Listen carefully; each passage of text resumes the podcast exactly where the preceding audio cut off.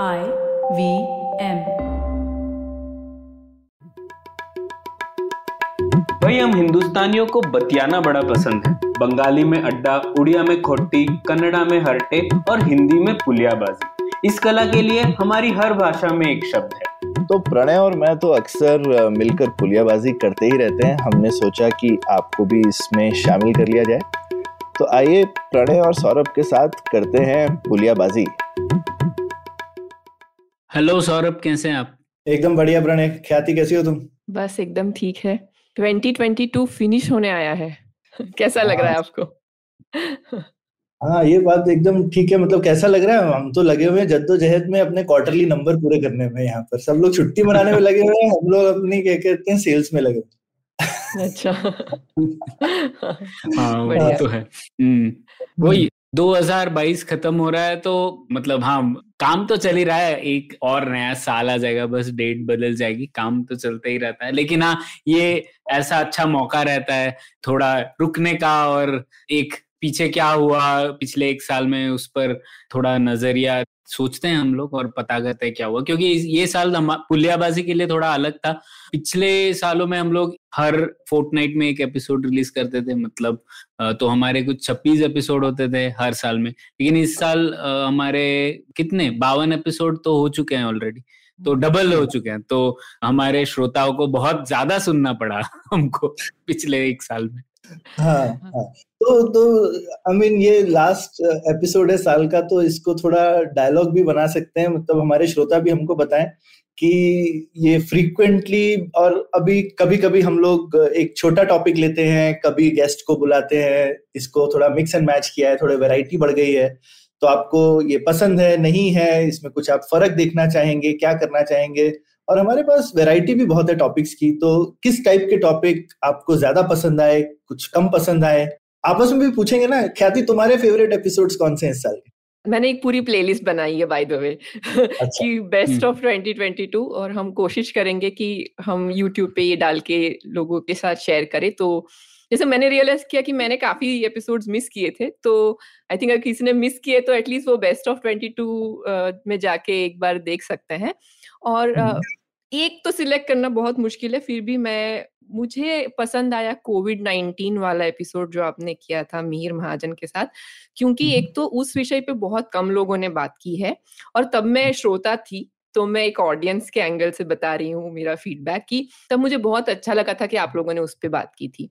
और आ, मुझे लगता है शायद और बात भी होनी चाहिए उस टॉपिक पे आगे भी। आई थिंक हमारे देश में थोड़ा और लेसन लर्न टाइप का कुछ होना चाहिए इस पे और होपफुली आगे और डेटा आएगा तो हम उस पर और चर्चा कर पाएँगे। लेकिन वो एक मेरे लिए उस रीजन से काफ़ी मुझे अच्छा लगा था वो।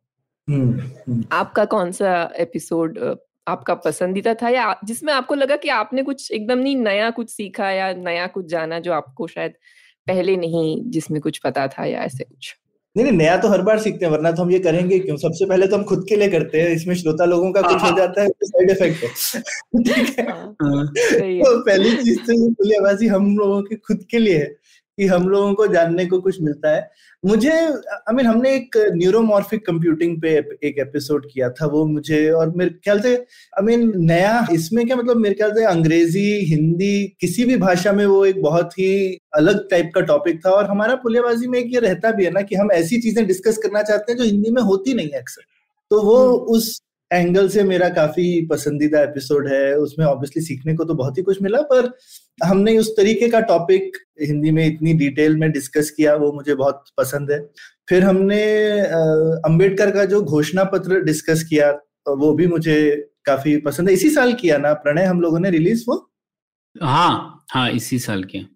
इसी साल किया। वो भी वो भी क्योंकि वो अंबेडकर की बहुत राइटिंग्स बहुत पॉपुलर है, लेकिन घोषणा पत्र जो है वो काफ़ी एक, हमने अंबेडकर की भी कोई एक ऐसी अच्छी राइटिंग ढूंढ ली जो कि जो कि बहुत ज़्यादा डिस्कस्ड नहीं है और बहुत महत्वपूर्ण उनका वो आई थिंक लेख है। तो वो भी एक मेरा काफ़ी फेवरेट एपिसोड है। और एक जो रिसेंट हमने सुमित के साथ एनिमेशन इंडस्ट्री पे किया था, वो भी मुझे एकदम अलग सी चीज़ है और मैं काफ़ी, मुझे काफ़ी शौक है उस चीज़ का पर्सनली तो मेरे को तो ये ऐसे मैं गिनाता रह सकता हूँ लेकिन तीन ये हाँ, तीन हाँ, मेरे दिमाग में आते हैं। और ये तीन आई थिंक हमारी वैरायटी भी दिखाते हैं कि हम किस तरीके की वैरायटी पुलियाबाजी पर डिस्कस करते हैं। बिल्कुल। हम्म। आप बताइए प्रणय।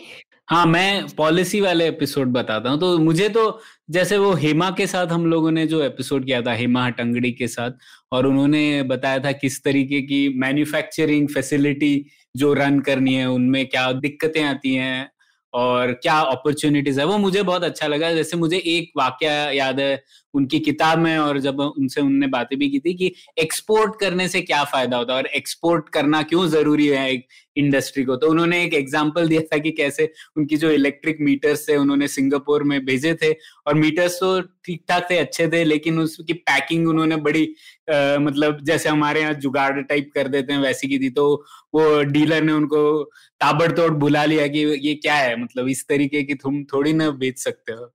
तो आ, मतलब इस तरीके की चीज़ें पता पड़ती है कि कैसे एक्सपोर्ट करने से कई फ़ायदे होते हैं जो कि इंटेंजिबल होते हैं उसका कोई लेखा जोखा नहीं हो सकता। लेकिन जब हम लोग करते हैं एक्सपोर्ट तभी समझ में आता है कि बाहर की डिमांड क्या है किस तरीके से हमें अपना प्रोडक्ट्स की पैकेजिंग प्रोडक्ट्स को कैसी किस तरीके से बेचना है।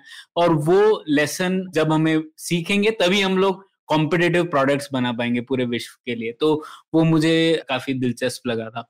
उसके अलावा एक तो एपिसोड था हम लोगों ने जो रोहिणी नीलेकणी के साथ किया था और हम्म। जिसमें हम लोगों ने समाज सरकार बाज़ार के बात की थी। जैसा मैंने उस एपिसोड में भी कहा था हम लोग ये फ्रेमवर्क हमेशा यूज़ करते हैं पुलियाबाजी में आखिर में। तो उसी के ऊपर हम लोगों ने जो बात की रोहिणी से जिन्होंने ये फ्रेमवर्क भारत में अप्लाई किया है तो काफ़ी कुछ सीखने मिला।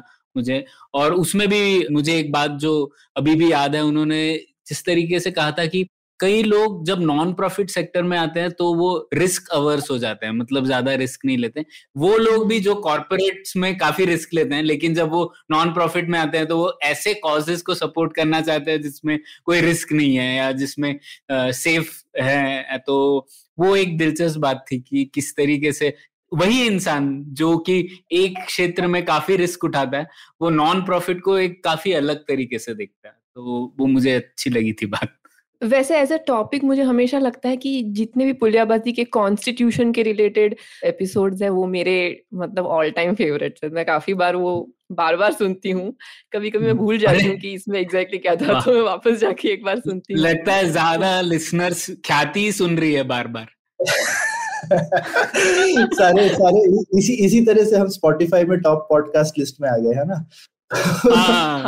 थैंक्स टू हाँ। ख्याति तो फिर मैं नेक्स्ट हम्म, कर गया हाँ आप कुछ बोल हाँ मैं ये बोल रहा था कि ख्याति के साथ जो हम लोगों ने पहला एपिसोड भी किया था जनरेटिव एआई पे वो तो हाँ। इतना प्रासंगिक भी हो गया है कि उसके ऊपर बहुत सारे और एपिसोड करने पड़ेंगे हमें लेकिन आ, मुझे बहुत खुशी थी कि पुलियाबाजी में हमने उसे डिस्कस किया है चैट जीपीटी वगैरह के पहले ही। मतलब अभी इतनी बात हो रही है लेकिन हम लोगों ने बात की थी जनरेटिव एआई की और ख्याति ने बड़े अच्छे से समझाया था किस तरीके के अलग अलग जनरेटिव एआई हैं और उसका क्या असर पड़ेगा। तो अच्छा बहुत अच्छा फीडबैक भी मिला था हमें श्रोताओं से तो मुझे वो एपिसोड भी बहुत पसंद आया।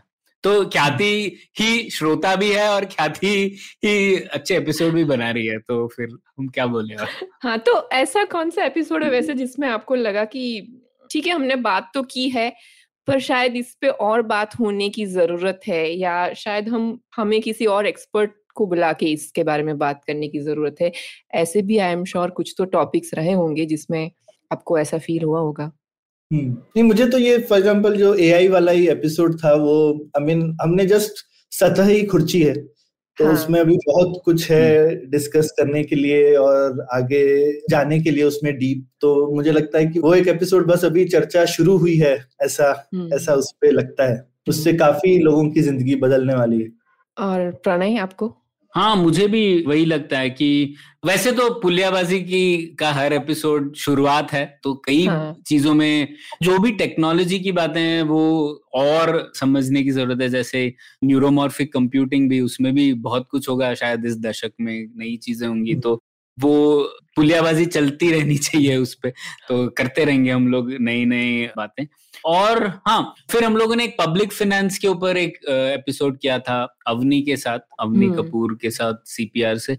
वो भी मुझे लगता है कि हमें और समझने की ज़रूरत है उसे। तो जैसे हम लोगों ने भारतीय स्तर पर क्या था लेकिन राज्यों के पब्लिक फाइनेंस क्या है कैसी है किस तरीके से उसमें बदलाव आ रहा है उस पर भी चर्चा करनी बहुत ज़रूरी है क्योंकि अब हम लोग देख ही रहे हैं किस तरीके से कुछ दो तीन राज्य वैसे ही पेंशन ओल्ड पेंशन स्कीम पे जा रहे हैं तो उसकी वजह से क्या हाँ। असर होगा वगैरह वगैरह। तो कई ऐसे विषय हैं जो उभर कर आ रहे हैं और पब्लिक फाइनेंस पर और चर्चा होनी चाहिए। एक ऐसा विषय जिस पर ज़्यादा बातें और करते नहीं है कोई आ, लेकिन हम्म। बहुत ज़रूरी है ये विषय। मुझे लगा कि हमें ना वो हमने जो वाटर के प्राइसिंग वाले टॉपिक पे बात की थी उस पर मुझे लगता है हम और बातें कर सकते हैं और हमें शायद किसी एक्सपर्ट को बुलाना भी चाहिए जिसके साथ हम पानी के बारे में और बातें कर पाए क्योंकि मुझे लगता है पानी मतलब खैर समझाने की क्या ज़रूरत है तो सबको पता ही है। कि पानी कितना इम्पोर्टेंट। विषय है तो प्रणय आप कुछ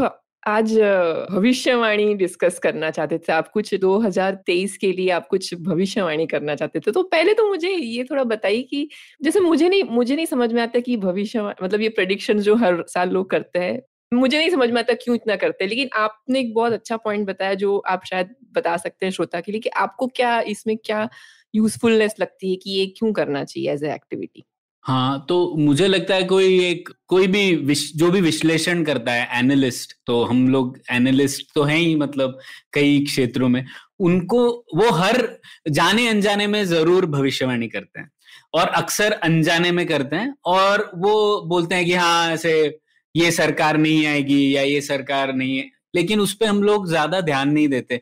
और आ, कि आ, उसका एक्चुअली वो जो भविष्यवाणी थी वो सच आई या नहीं आई। तो जैसे फिलिप टेटलॉक है उनकी एक बहुत फ़ेमस किताब है सुपर फोरकास्टिंग। शायद हम लोगों ने पुलियाबाजी में भी उसके बारे में बात की होगी लेकिन उसमें यही है वो एक कॉन्सेप्ट बताते हैं आउटकम इरेलीवेंट लर्निंग मतलब जैसे हम लोग कह सकते हैं क्या निष्कर्ष रहित ज्ञान।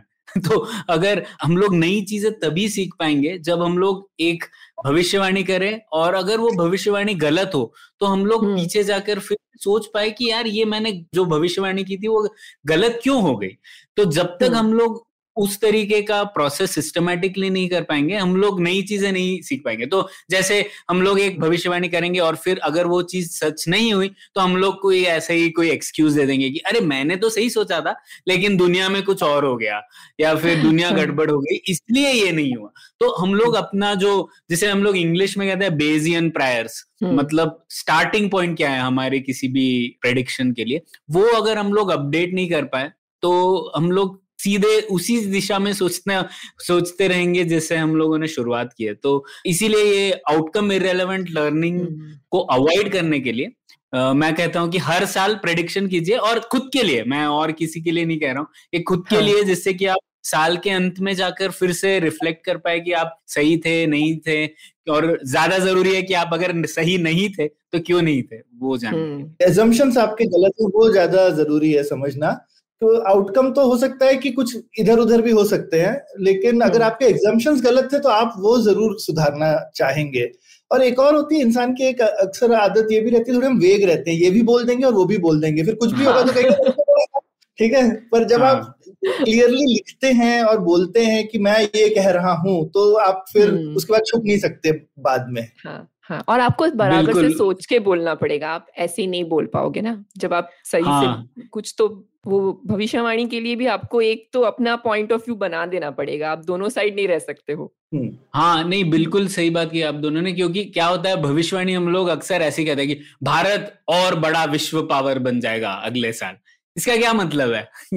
क्या है ये? इस हम्म। आप फिर मतलब साल के अंत में आप दोनों तरीके के एग्ज़ाम्पल देके इसे प्रूव भी कर सकते हो डिस्प्रूव भी कर सकते हो। तो मैंने जब ये एक्सरसाइज शुरू की अच्छी भविष्यवाणी करना बहुत मुश्किल होता है। क्योंकि अच्छी हम्म। भविष्यवाणी करने के लिए आपको एक तो समझना पड़ेगा कि क्या प्रिसाइज मेज़रमेंट क्या है। तो अगर आप बोल रहे हैं भारत बड़ा विश्व पावर होगा तो आपको ये सोचना पड़ेगा इसका अच्छा मापदंड क्या है? और वो मापदंड पे भारत कितने पोजीशन आगे जाएगा? ये सब चीज़ें हम्म। करना मुश्किल रहता है। तो एक्चुअली इसके ऊपर बहुत सारी रिसर्च हो रही है। जैसे मेटाक्यूलस एक प्लेटफॉर्म है। अभी यूएस गवर्नमेंट खुद एक सुपर फोरकास्टिंग प्लेटफॉर्म फंड करती है। क्योंकि कई लोगों ने देखा है कि जो सुपर फोरकास्टर्स है वो कई बार बेहतर प्रेडिक्शन कर पाते हैं कंपेयर टू जो एक्सपर्ट्स होते हैं उस डोमेन में। क्योंकि कई बार ऐसे होता है ना हम लोग एक ही तरीके से सोचने लग जाते हैं अगर हम लोग एक डिसिप्लिन में घुस गए। फिर हम लोग अपने अजम्पन्स जो है वो क्वेश्चन भी नहीं करते। लेकिन जो हम्म। लोग कॉमन सेंस लगा रहे हैं और डेटा ले रहे हैं और अपने प्रेडिक्शन को हर वक्त, हर इंसिडेंट्स के साथ अपडेट भी कर रहे हैं। ऐसा नहीं है कि एक ही प्रेडिक्शन और वो साल भर चलता रहे। उन लोगों की जो केपेबिलिटी रहती है भविष्यवाणी करने में, वो ज़्यादा बेहतर रहती है एक्सपर्ट के मुकाबले। तो यूएस गवर्नमेंट यूज़ कर रही है इस तरीके की चीज़ें, उनके इंटेलिजेंस कम्युनिटी में इनपुट्स डालने के लिए। तो ये एक अच्छी चीज़ है। मैंने तो ये रेकमेंड किया है कि हमारी इंटेलिजेंस कम्युनिटी में भी ये होना चाहिए। हम लोगों को तो अच्छा ही लगता है भविष्यवाणी करना तो क्यों ना हम लोग इसका सही फ़ायदा उठाए? तो क्या है आप तो ठीक है। हाँ, अब इस बात पे अगले साल की बता दो तुम्हारी टॉप तीन। हाँ मैं मैं सोच रहा था क्या प्रेडिक्ट करूँ है ना? तो मैं तीन चार चीज़ें बताता हूँ। एक तो मुझे लगता है कि अगले साल चीन से भारत का इम्पोर्ट्स बढ़ेंगे आ, कम नहीं होंगे। जैसे अक्सर लोग बोलते हैं कि तो हर साल होता ही मैं, मैं तो ये भी ये तो कहने के लिए तैयार हूँ कि अगले तीन साल भी बढ़ते ही रहेंगे जितना आज है उससे और इसमें कोई प्रॉब्लम भी नहीं है। मुझे तो लगता है जितने ज़्यादा हम लोग इंटरमीडिएट इनपुट्स बनाएँगे या फाइनल इनपुट्स तो हमें उसके लोअर लेवल इनपुट्स इंपोर्ट करने ही पड़ेंगे। तो ये मेरी पहली भविष्यवाणी है। दूसरा, मुझे लगता है कि चीन और भारत में शायद एक और झड़प होगी। कम से कम एक और झड़प होगी बॉर्डर पे। और ये मैं इसलिए कह रहा हूँ क्योंकि अभी अरुणाचल प्रदेश में भी शुरू हो, ही गया है और जिस तरीके से चीन का रवैया रहा है, जैसे कि वो तो एल को कभी अपने मानते भी नहीं है कि ये अलग अलग देखने के नज़रिए हैं भारत और चीन के। उनके मुताबिक तो काफ़ी सारा हिस्सा जो वो मानते हैं वो चीन में होना चाहिए। तो वो जो लाइंस हमारी हैं वो मानते नहीं है और ऐसा मुझे लग रहा नहीं है कि ये सेटल होने वाला है।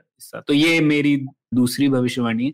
तीसरी ऐसी भविष्यवाणी मुझे लगता है कि भारत और पाकिस्तान में भी शायद कुछ ना कुछ रिश्ते और गरमाएँगे। शायद छोटी मोटी और झड़पें होंगी। ये मैं इसलिए कह रहा हूँ क्योंकि अभी तक जो उनकी तरफ़ से जनरल बाजवा थे, मुझे लगता है उनका स्टांस काफ़ी रिस्पॉन्सिबल था कि भारत और पाकिस्तान के रिलेशंस थोड़े कूल थे उसके लिए। लेकिन अब वो चले गए हैं और अभी जो नए पाकिस्तानी आर्मी चीफ है वो मुझे नहीं लगता बाजवा की तरह होंगे। तो मुझे लग रहा है वहाँ पर भी थोड़ी चीज़ें होंगी। फिर भारत की अर्थव्यवस्था पे प्रडिक्शन तो नहीं है तो काफ़ी लोग कह रहे हैं लेकिन हाँ छह प्रतिशत से ज़्यादा इकोनॉमिक ग्रोथ होगी शायद। और लास्ट ये प्रेडिक्शन नहीं है लेकिन ये सवाल है। सेंसस होगा कि नहीं इस साल अगले साल? आपको क्या लगता है? सौरभ और ख्याति। हाँ। ये मुझे समहाउ ऐसा लग रहा है कि शुरू हो जाएगा खत्म नहीं होगा। खत्म वो 2024 के बाद होगा। हम्म, हम्म। हाँ, मेरा तो इस पे कोई मत बना नहीं है तो पता नहीं। अगले इलेक्शन के बाद डेटा आएगा शुरू हो जाएगा प्रोसेस पर खत्म नहीं हाँ। नहीं ये सेंसस बहुत ज़रूरी है एक और दृष्टिकोण से क्योंकि लोग जैसे कह रहे हैं कि 2026 के बाद जो सेंसस होगा उसके बिना पर डीलिमिटेशन हो सकता है। तो कई बार हम्म। लोग कह रहे थे कि 2031 में होगा वो सेंसस क्योंकि एक 2021 में होने वाला था तो पाँच छह साल बाद ये विषय को छेड़ा जाएगा। लेकिन अब ऐसा हो रहा है कि अगर ये सेंसस हुआ ही नहीं जो 2021 में था और 2024 तक तो नहीं होने वाला है। मुझे भी ऐसा लगता है सौरभ क्योंकि इलेक्शन शुरू होने वाले हैं तो ये मामला छेड़ा नहीं जाएगा। लेकिन हम्म। मुझे लगता है 2024 में भी नहीं होगा 2026 के बाद होगा। तो जब वो डेट निकल जाए हाँ।, हाँ तो फिर वो डिलिमिटेशन की बात शुरू हो जाएगी जल्दी। तो ऐसे मुझे लगता है ऐसा नहीं है कि मैं ये चाहता हूँ पर ऐसा मैं ये कह रहा हूँ कि ये चीज़ें मुझे लगती हैं कि शायद होंगी अगले साल। और अगर मैं गलत हूँ तो मुझे और भी खुशी होगी। ग्लोबल हम्म। रिसेशन आएगा कि नहीं आएगा? कब सबसे अब तो सब लोग यही प्रेडिक्ट करे जा रहे हैं। पर वैसे रिसेशन में हमेशा ये भी होता है ना कि ज़्यादा रिसेशन प्रेडिक्ट होते हैं हो जितना जितने होते हैं उससे हाँ। हाँ कि एक वो कोट है ना पॉल सैम्यूलसन का कि the market has correctly predicted nine out of the past five recession तो रिसेशन का बहुत सुन रहे हैं पर पता नहीं वो होगा कि नहीं होगा। पर रिसेशन की तो अच्छी परिभाषाएँ हैं ना जैसे यूएस नेशनल लेवल रिसेशन पर तो पता ही है क्या होता है तो हाँ। लेकिन नहीं ये नैरेटिव इकोनॉमिक्स पर इस बार परिभाषा नहीं मानी ना प्रणय इस बार दो बार हो गया। मतलब कुछ अलग है तो हम नहीं बोलते क्योंकि फाइनली उनका कॉल है डिक्लेयर करना कि रिसेशन है नहीं है। तो दो क्वार्टर का नेगेटिव हम्म। ग्रोथ हो चुका है। यूएस में हम्म। लेकिन उन्होंने बोला कि नहीं ये तो टेक्निकल रीजन की वजह से हो गया है तो हम इसको रिसेशन नहीं डिक्लेयर करेंगे। अच्छा। तो ये हाँ हाँ तो ये ऐसा नहीं है कि तो इस बार थोड़ा सा है गड़बड़ तो तो ख्याति लेकिन कह नहीं सकते। मतलब ऐसे देखा जाए तो टेक्निकली तो रिसेशन है वो हो चुका है यूएस में पर पर घोषित नहीं है अघोषित रिसेशन टाइप है जिसको हम्म। बोलना चाहिए। और थोड़ा मामला ठंडा रहेगा। इंडिया के लिए मैं बोल सकता हूँ, मुझे लगता है जो हम के शेप रिकवरी बोलते हैं कि एक तबका बहुत अच्छा कर रहा है और एक तबका जो है वो अच्छा नहीं करेगा। ऐसा मुझे लगता है, थोड़े और समय कंटिन्यू रह सकता है। पर थोड़े अच्छे साइंस दिख रहे हैं कि फाइनली टू व्हीलर सेल्स जो हैं वो 2019 के लेवल पर आ गई हैं। तो ऊपर 2019 और अब में फ़र्क है ना तीन साल पहले का रियल ग्रोथ तो नहीं बोल सकते लेकिन एटलीस्ट डायरेक्शन तो थोड़ी ठीक है तो वो मेरे ख्याल से जो के शेप रिकवरी चल रही थी वो के की नीचे की डंडी थोड़ी कर्सिव के ऊपर उठ सकती है हम्म, हम्म। तो सौरभ मुझे मेरे हाँ. पास एक सवाल है आप ये एपिसोड रिकॉर्ड करने से पहले आज हम लोग जब बात कर रहे थे आप बोल रहे थे कि भारत की मैन्युफैक्चरिंग की जो कहानी है उसमें आपको एक हम्म। बदलाव लग रहा है। तो अभी मैन्युफैक्चरिंग भारत का कुछ पंद्रह सोलह प्रतिशत जीडीपी है जितना भी हो शायद हाँ, आज जितना हो तो आपकी क्या भविष्यवाणी है कि अगले साल तक वो एक प्रतिशत ज़्यादा होगा दो प्रतिशत ज़्यादा होगा पाँच प्रतिशत ज़्यादा होगा? हाँ नहीं नहीं पाँच प्रतिशत ज़्यादा तो नहीं हो सकता है। पर मतलब एक चीज़ है जितना लोग जितना भी लोग बोलते हैं कि भाई आई मीन एक ये भी मैन्युफैक्चरिंग की एक सक्सेस स्टोरी है 1985 से आज तक हिंदुस्तान का ओवरऑल ग्रोथ रेट काफ़ी ज़बरदस्त है ठीक है और मैन्युफैक्चरिंग का रेशियो मेंटेन हुआ हुआ है तब से ऐसा नहीं है कि वो हम्म। कुछ कुछ सोलह से पंद्रह हुआ है ऐसा कुछ हुआ है इतने सालों में हुँ? तो ओवरऑल हम्म। जो है काफ़ी मैन्युफैक्चरिंग काफ़ी बढ़ी है लेकिन ओवरऑल इकोनॉमी बहुत ज़्यादा बढ़ी है तो उसकी वजह से उसका जीडीपी में हिस्सा कम हो गया लेकिन ओवरऑल मैन्युफैक्चरिंग पर जीडीपी में मेरे विचार में अभी जिस तरह से चल रही है हालत और स्पेशली ग्लोबल कंडीशंस की वजह से भी चाइना वगैरह की वजह से और अभी एक थोड़ा एक कॉम्बिनेशन बन गया है क्योंकि चाइना यूक्रेन रशिया का मामला है प्लस सरकार की तरफ़ से जो पुश है वो दोनों एक साथ हो गए हैं। तो मेरे हिसाब से एक प्रतिशत ज़्यादा होने हो सकता है आधा से एक। एक शायद नहीं होगा लेकिन जितना भी अनुपात हम्म। है मेरे हिसाब से आधे से एक प्रतिशत बढ़ना चाहिए शेयर ऑफ़ जीडीपी हाँ शेयर ऑफ़ जीडीपी मैन्युफैक्चरिंग का थोड़ा सा बढ़ेगा इस साल सिर्फ़ एक प्रतिशत सौरभ। हाँ सिर्फ़ सिर्फ़ एक, सिर्फ़ एक नहीं है मतलब सोचो वो पचासी साल से कम हुआ है तो हिंदुस्तान में एक प्रतिशत आज की डेट में भाई साढ़े तीन ट्रिलियन डॉलर की इकोनॉमी है तो एक प्रतिशत हाँ। कोई छोटा नंबर नहीं होता है हिंदुस्तान बिल्कुल बिल्कुल हाँ ठीक। तो, नहीं सौ, तो, पर सौरभ मैं मैं ये कंटेस्ट करूँगा जो आप बोल रहे थे कि मैन्युफैक्चरिंग सेम लेवल पे रहा है वो तो ठीक है रहा है पर हमारा कंपैरिजन पॉइंट दूसरे देशों से है ना उनका कितना बढ़ गया है उस दौरान में? तो कई सारे कंपेरेटिव कंट्रीज़ जो थे वो काफ़ी आगे बढ़ गए हैं उस मैन्युफैक्चरिंग टू जीडीपी तो उस मतलब हमारा परफॉर्मेंस बिल्कुल अच्छा नहीं रहा है उस क्षेत्र में। राइट और यहाँ पे थोड़ा रिलेटिव में थोड़ी भागा दौड़ी वो भी रहती है। एक और भी चीज़ है कि सर्विसेज़ भी इंडिया का बहुत अच्छा ही कर रहा है। तो शेयर हम्म। बढ़ाने में एक एक तरीके की दौड़ है ना तो मैन्युफैक्चरिंग हम्म। कितना भी अच्छा करे आई मीन अगर सर्विसेज़ और अच्छा कर रहा है और अभी कोविड की वजह से खासकर आईटी सर्विसेज़ को बहुत पुश मिला है और ज़्यादा। और ये मेरे ख्याल से अगला डेकेड गोल्डन पीरियड रहेगा आईटी सर्विसेज़ का। तो ये भी एक चीज़ है कि अभी बहुत ज़बरदस्त मतलब खड़े हो जाओ तो काम मिल रहा है। कंपनीज़ को हम्म, ठीक है? हम्म, कुछ हम्म। ढूँढने की ज़रूरत नहीं है। अगर मतलब आप खड़े हुए हैं आपके पास दो हाथ हैं आँख हैं तो काम मिल रहा है ठीक है? तो एकदम ज़बरदस्त काम है सर्विसेज़ में भी। तो इस तरह से लेकिन लेकिन मुझे लगता है फिर भी थोड़ा सा फ़र्क तो पड़ना चाहिए मैन्युफैक्चरिंग को अनुपात में। दूसरा अगर इकोनॉमी के साइड में ही जाए तो एक इलेक्ट्रिक व्हीकल का मेरे ख्याल से ये अगला साल में हमको फ़र्स्ट टाइम आई थिंक कुछ सिग्निफिकेंट नंबर आने चाहिए। अभी तक तो मेरे ख्याल से थोड़े टॉय नंबर्स हैं।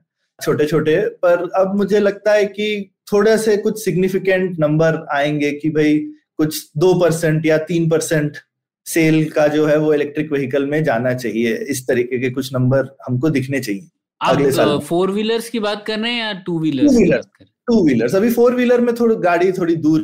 पर दो प्रतिशत तो हो गया ना सौरभ ऑलरेडी टू व्हीलर्स का पिछले साल के सेल्स नहीं। दो करोड़ टू व्हीलर बिकते हैं यार इंडिया में। हम्म हम्म, हम्म। हम्म। ठीक है? हम्म। तो हमारा बेस जो है वो बहुत बड़ा है और ये सबसे बड़ी बड़ी कंपनियों के भी तुम देखोगे तो बात हज़ारों में हो रही है। मतलब ओला वगैरह के क्या आठ नौ हज़ार व्हीकल एथर के तीन चार हज़ार व्हीकल है ना? तो सबके ऐसे मतलब मंथली सेल जो है ये बहुत ही छोटे छोटे नंबर हैं। पर आई थिंक अगले साल में हमको थोड़े सिग्निफिकेंट नंबर आने चाहिए और थ्री व्हीलर कमर्शियल व्हीकल में तो टेक ऑफ़ होगा। ज़बरदस्त। हम्म। हो सकता है दस बीस परसेंट तक भी दस परसेंट बीस परसेंट भी पहुँच जाए। और दूसरी एक और चीज़ है प्रणय सोचने वाली हम इतने जल्दी परसेंटेज नहीं भी बढ़ा चाहिए। फाइनली जो सेल हो रहा है वो कुछ ही शहरों में भी हो रहा है क्योंकि charging infrastructure tier two cities में तो अभी है ही नहीं ना। हम्म। और ये टॉप दस शहर हैं जो वहीं पर है ये ज़्यादातर जो सेल है अभी। तो उसके बाहर जाना है सिग्निफिकेंट नंबर्स आने के लिए। तो उतना भी हो जाए मेरे ख्याल से हमारा टारगेट ही क्या था? 2030 तक अगर हम 20-25 परसेंट कर लें तो बहुत है ना।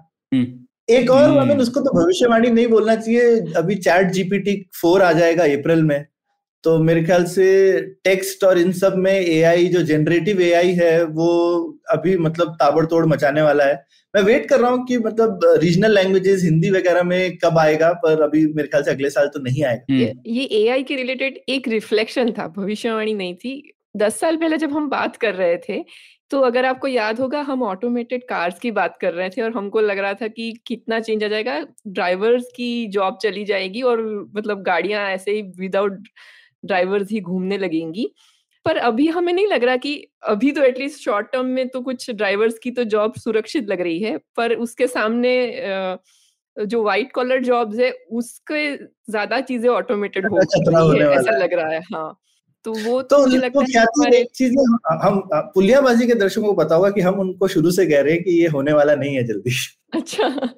हाँ, तो हम्म, पहले पहले एपिसोड से कि ऑटोनोमस कार हाँ. इतनी जल्दी नहीं आने वाली है सड़कों पर ये हम काफ़ी समय से कह रहे हैं और हमारी ये एक प्रिडिक्शन ठीक साबित हुई है कि नहीं हम्म। वाला काफ़ी लोग ऐसा बोल रहे थे पर हमने तो काफ़ी बार बोला है कि ये इतना जल्दी नहीं होने वाला है।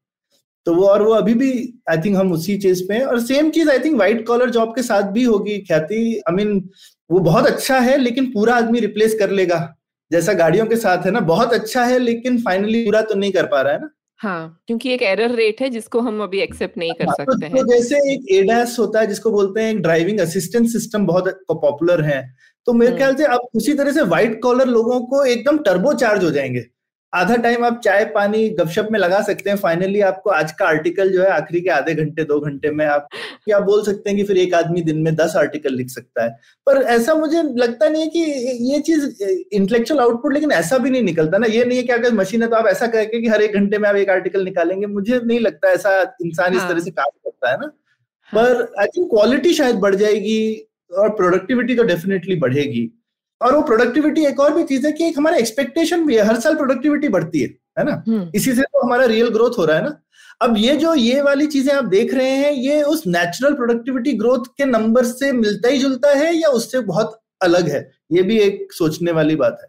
हम्म। हम्म। है ना? क्योंकि हर साल होती है प्रोडक्टिविटी इंक्रीज तो इसी तरह तो ग्रोथ असल ग्रोथ तो प्रोडक्टिविटी ग्रोथ से ही आता है ना? हाँ बिल्कुल।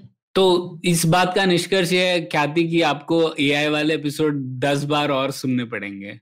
नहीं।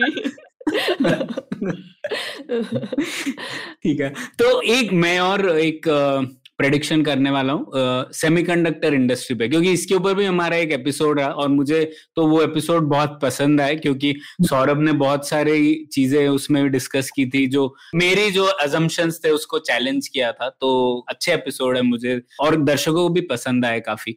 तो उसमें मुझे लगता है कि अगले साल सेमीकंडक्टर इंडस्ट्री में बस्ट साइकिल आएगा। तो आ, मतलब ये साइकिल रहती है बूम बस्ट तो इस आ, अगले साल में जो रेवेन्यू रहेगा वो पीक हो जाएगा और कम हो जाएगा कंपेयर टू दिस ईयर ऐसा मुझे लगता है। अब इसमें भी दो अपोजिंग फोर्सेस हैं। कई लोग बोल रहे हैं कि आ, क्योंकि जैसे सौरभ ने बोला इलेक्ट्रिक व्हीकल दो जो बिल ऑफ़ मटेरियल्स होता है इलेक्ट्रिक व्हीकल्स में चिप्स का काफ़ी ज़्यादा होता है। हर देश इसमें पैसे डाल रहा है। तो उसकी वजह से रेवेन्यू बढ़ना चाहिए। लेकिन एक अपोजिंग फोर्स भी है क्योंकि हम लोगों ने जो ग्लोबल सप्लाई चेन थी उसको तोड़ दिया है। और अब सब लोग अपने खुद के देश में बनाना चाहते हैं एक नई इंडस्ट्री तो उसकी वजह से इकोनॉमिक लॉसेज होंगे। तो मेरा दावा यह है कि जो दूसरा साइड है, वो जीतेगा और अगले साल एटलीस्ट तो रेवेन्यू जो है, वो कम होगा कंपेयर टू दिस ईयर तो देखते हैं। सही होता है मुझे मुझे भी लगता है प्रणय लेकिन एक अलग रीजन की वजह से।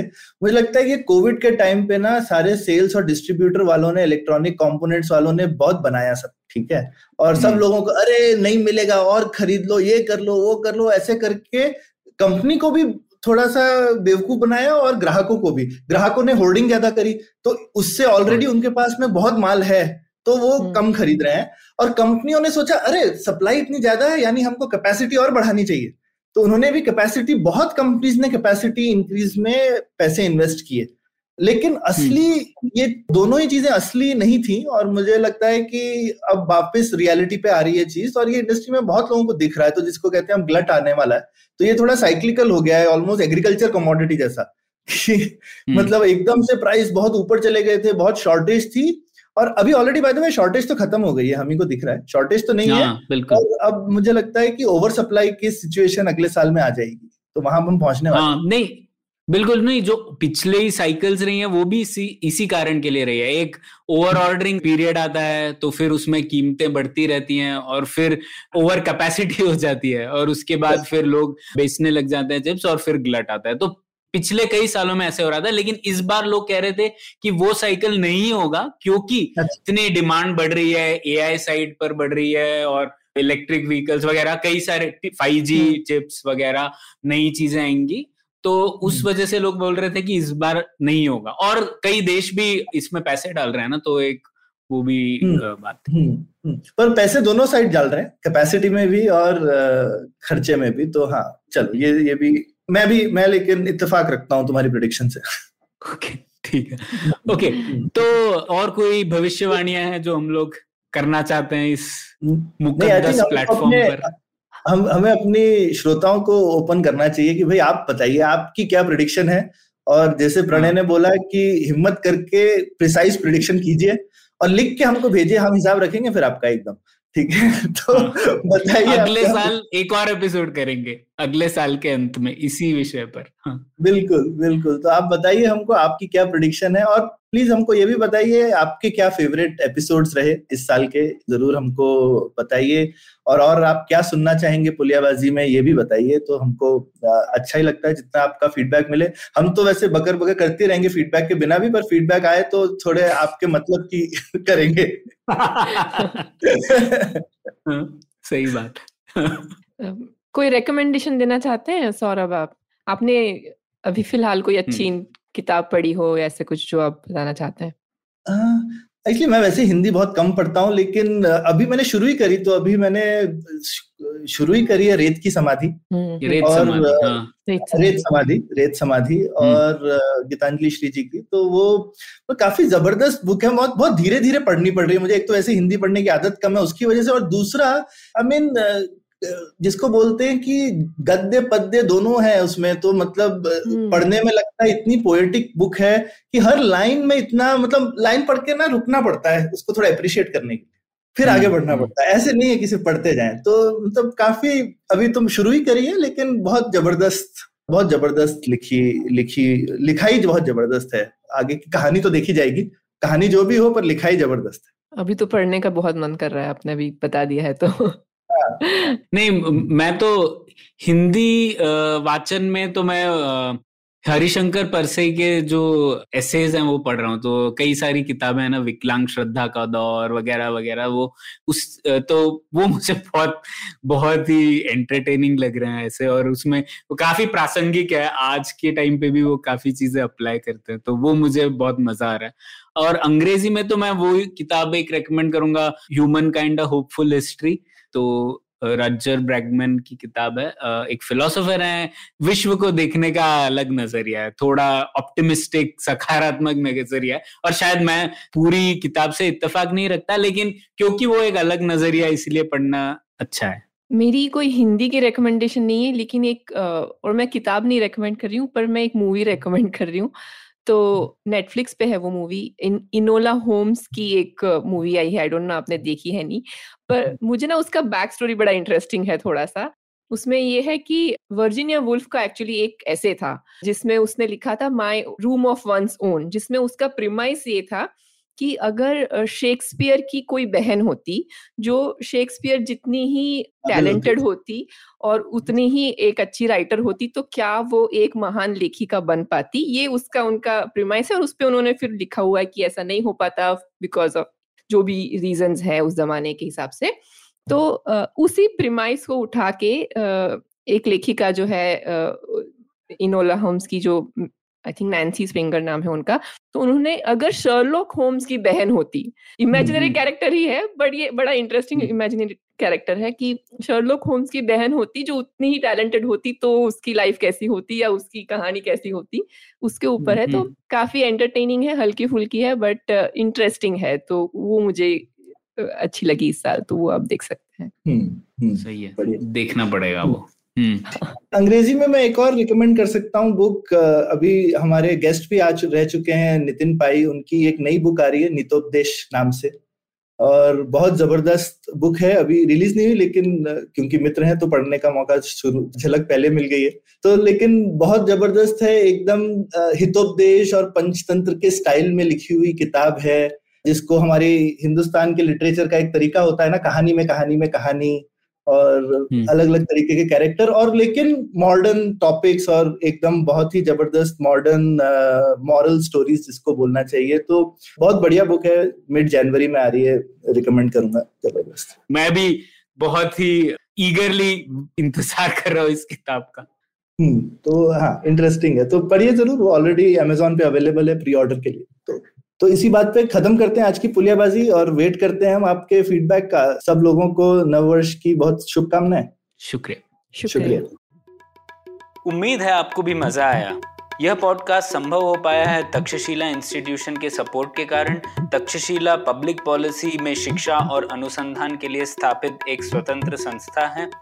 आप दुनिया के किसी भी कोने में हो, आपकी उम्र कुछ भी हो, अगर आप पब्लिक पॉलिसी विदेश नीति या टेक्नोलॉजी गवर्नेंस में रुचि रखते हैं तो तक्षशिला की website Takshashila dot org dot in पर उनके कोर्सेज को ज़रूर चेक कीजिए।